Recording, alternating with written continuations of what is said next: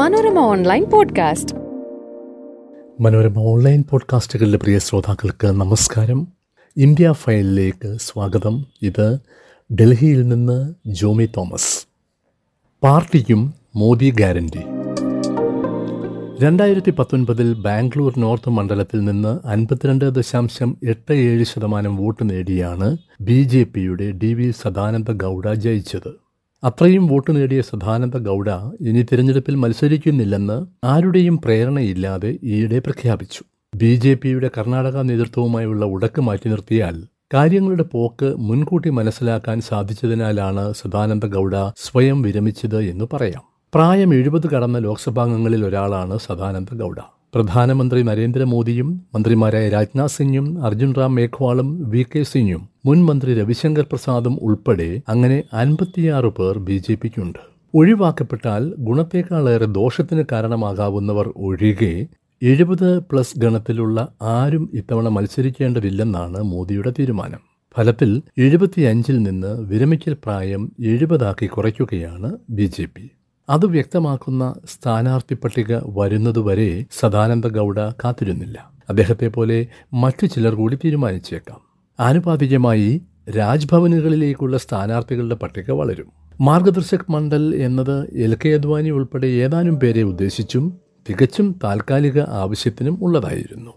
വിരമിക്കൽ പ്രഖ്യാപിച്ച ശേഷം സദാനന്ദ ഗൗഡ പറഞ്ഞത് ഇന്ദിരാഗാന്ധിക്ക് സംഭവിച്ചത് ആരും മറക്കരുത് എന്നാണ്. ഏകാധിപത്യ പ്രവണത പാർട്ടിയിൽ കടന്നുകൂടിയിരിക്കുന്നു. ഇന്ദിരാഗാന്ധിക്ക് എന്തു സംഭവിച്ചുവെന്നും അതെങ്ങനെ കോൺഗ്രസിന്റെ തകർച്ചയ്ക്ക് കാരണമായെന്നും നമുക്കറിയാം. ഈ ഏകാധിപത്യ മനോഭാവത്തിൽ നിന്ന് നമ്മൾ പുറത്തു വരികയും എല്ലാവരുമായി കൂടിയാലോചിച്ച് തീരുമാനങ്ങൾ എടുക്കുകയും വേണം. സദാനന്ദ ഗൗഡ പറഞ്ഞു. ആർക്കും സംശയമില്ല. സദാനന്ദ ഗൗഡ പറഞ്ഞത് കർണാടകയിലെ പാർട്ടിയുടെ കാര്യമാണ്. പക്ഷേ അത് ദേശീയ ബി ജെ പിക്ക് കൂടുതൽ ചേരുമെന്ന് അടക്കം പറയുന്നവരുണ്ട്. മോദിയുടെ തീരുമാനമല്ലാതെ മറ്റൊന്നും നടക്കുന്നില്ലെന്നും കൂടിയാലോചന രണ്ടു പേരിൽ ഒതുങ്ങുന്നുവെന്നുമുള്ള വിമർശനം തന്നെയാണ് കാരണം. തിരഞ്ഞെടുപ്പ് ജയിക്കാൻ മോദി എന്തൊക്കെ തന്ത്രങ്ങൾ തീരുമാനിച്ചാലും പാർട്ടി അത് അംഗീകരിക്കും. ആയിരത്തി തൊള്ളായിരത്തി എൺപത്തി ഏഴിൽ ബി ജെ പി ഗുജറാത്ത് ഘടകത്തിന്റെ സംഘടനാകാര്യ ജനറൽ സെക്രട്ടറിയായി ചുമതലയേറ്റ വർഷം തന്നെയാണ് അഹമ്മദാബാദ് മുനിസിപ്പൽ തിരഞ്ഞെടുപ്പിൽ മോദി പാർട്ടിയെ ജയിപ്പിച്ചത്. പത്തു വർഷം കഴിഞ്ഞ് ദേശീയ സംഘടനാ ജനറൽ സെക്രട്ടറിയായി മധ്യപ്രദേശ് ഉൾപ്പെടെ പല സംസ്ഥാനങ്ങളിലും പാർട്ടിയുടെ വിജയത്തിനുള്ള തന്ത്രങ്ങൾ ഒരുക്കി മോദി.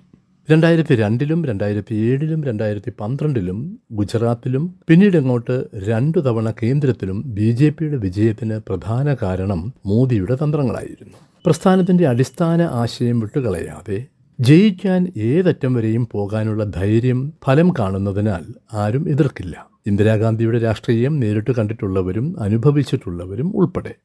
പ്രായമേറിയവരെ ഒഴിവാക്കി കൂടുതൽ ചെറുപ്പക്കാരെ കൊണ്ടുവരുന്നതിനൊപ്പം രണ്ടു തവണ രാജ്യസഭാംഗങ്ങളായിരുന്നവർ ജനം നേരിട്ട് വോട്ട് ചെയ്യുന്ന തിരഞ്ഞെടുപ്പുകളിൽ മത്സരിച്ചേ പറ്റൂ എന്ന തീരുമാനവുമുണ്ട്. തിരഞ്ഞെടുപ്പ് രാഷ്ട്രീയം നേരിട്ട് അനുഭവിച്ചുള്ള പരിചയം വേണമെന്നതാണ് അതിന് മോദിയുടെ യുക്തി. അങ്ങനെ അവർ തോറ്റാലും ഒഴിവാക്കപ്പെടേണ്ടവരല്ല എന്ന് മോദി കരുതുന്നെങ്കിൽ രാജ്യസഭയിൽ തുടരും. അങ്ങനെ ചിലർ ഇത്തവണ കേരളത്തിലും ഉണ്ടാവാം. കൂടുതൽ വനിതാ സ്ഥാനാർത്ഥികൾ എന്നതാണ് മറ്റൊരു തീരുമാനം. വനിതാ സംവരണം നടപ്പാകും വരെ കാത്തിരിക്കുന്നില്ലെന്ന് ബി ജെ പിക്ക് പറയാം.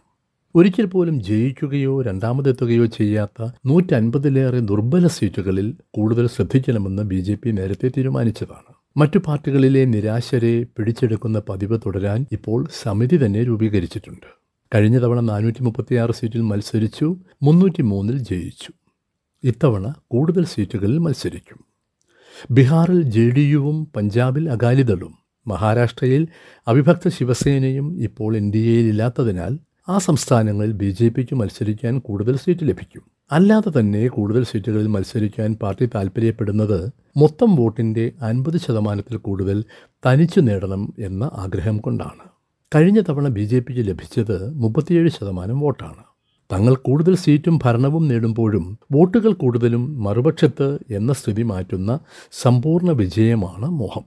പ്രതീക്ഷകൾ നൽകുന്ന നേതാവിനെയാണ് ഏത് ജനവും ആഗ്രഹിക്കുന്നത് എന്ന തിരിച്ചറിവിൽ നിന്നാണ് പാർട്ടിയുടെ വോട്ട് മുഖമായി തന്നെ അവതരിപ്പിക്കാനുള്ള ചങ്കൂറ്റം മോദിക്കുണ്ടായതെന്നാണ് അദ്ദേഹത്തെ അടുത്ത് പഠിച്ചിട്ടുള്ളവരുടെ പക്ഷം. ഇത്തവണയും അത്തരത്തിലുള്ള അവതരണത്തിൽ മാറ്റമുണ്ടാവില്ല. അതിന്റെ തീവ്രത കൂടുകയേ ഉള്ളൂ ഭരണ നേട്ടങ്ങൾക്ക് പകരം മോദിയുടെ ഗ്യാരണ്ടിക്ക് ഊന്നൽ നൽകുമ്പോൾ നേതാവ് പ്രതീക്ഷ നൽകുകയാണ്. ഒപ്പം വൈകാരിക ബോട്ടിന് രാമക്ഷേത്രമുണ്ട്. കൃഷ്ണജന്മഭൂമി പ്രശ്നം ഇനിയുള്ള അജണ്ടയിൽ ഉൾപ്പെടുന്നുവെന്ന സൂചനകൾ വന്നു കഴിഞ്ഞു ക്ഷേമ പദ്ധതികളുടെ പ്രഖ്യാപനം വേറെ.